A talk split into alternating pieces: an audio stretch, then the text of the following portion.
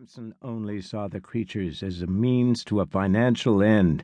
He had no love for them, nor was he concerned that there were less than a thousand mountain gorillas left in the wild. By the end of the day, there would be fewer by his hand. It was a female, and she wasn't aware of his presence. It was doubtful she had ever seen a human before as this band of gorillas lay beyond the usual haunts of wildlife conservationists, high in the cloud forest on the flanks of an unnamed mountain. Here, in the deepest stretches of the Congo, entire regions still lay uncharted and untainted. The female reached for another stem, and the undergrowth moved as more of her band emerged. Samson could make out another two females and three juveniles no bigger than two year old humans. The youngsters were chasing one another up trunks and then hanging precariously from branches before cannonballing into the ferns. With one hand, Samson indicated to his colleagues to crouch low. He quietly pushed his machete into the soft earth, the hilt angled towards him so he could snatch it up at a moment's notice. Then he drew his revolver from his waistband. It would take one shot through the female's skull to kill her, but that was a desperate move. The head was worth more intact. He hoped two shots to the heart would suffice. If he missed, there was a chance she would charge. Then it would have to be a headshot. Samson felt the thrill of adrenaline he always experienced during a hunt, no matter how one sided it was. In fact, he only ever hunted when the risk of danger was minimal. He quickly checked if his companions had followed his lead. Jean Paul had vanished.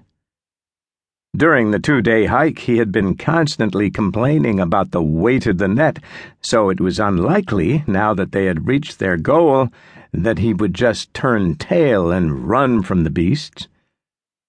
Nicola looked equally baffled by his friend's disappearance, which he silently communicated through a series of frowns and shrugs. Then a bark echoed across the jungle. Samson was certain they had made no noise, but the band had seen them and were scattering for cover. The female glared at him, incisors bared, as she grunted a warning. He was more than aware of the rippling power beneath the fur.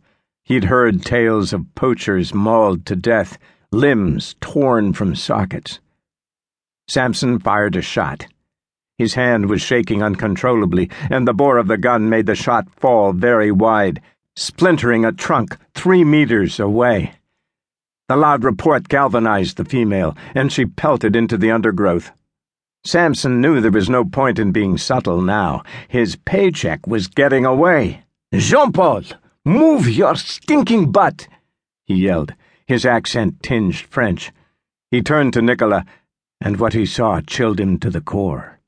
His companion seemed to have been hoisted vertically into the boughs of the tree. Samson witnessed Nicola's shotgun still falling from the man's grasp as the leg silently disappeared into the branches.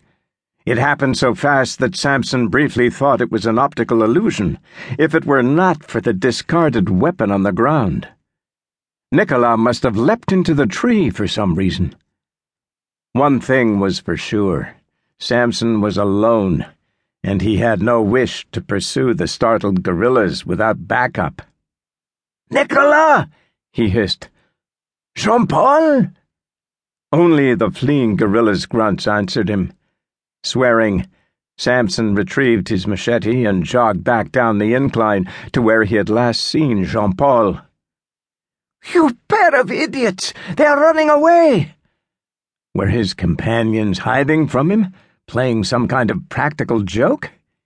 It'll take another day before we find him again. Is that what you fools want? He reached the fallen shotgun and glanced up. Nicola's legs dangled in the canopy twenty feet above. What you doing? His voice trailed off. It was clear Nicola hadn't ascended the tree by choice. Branches obscured his torso. He wasn't moving.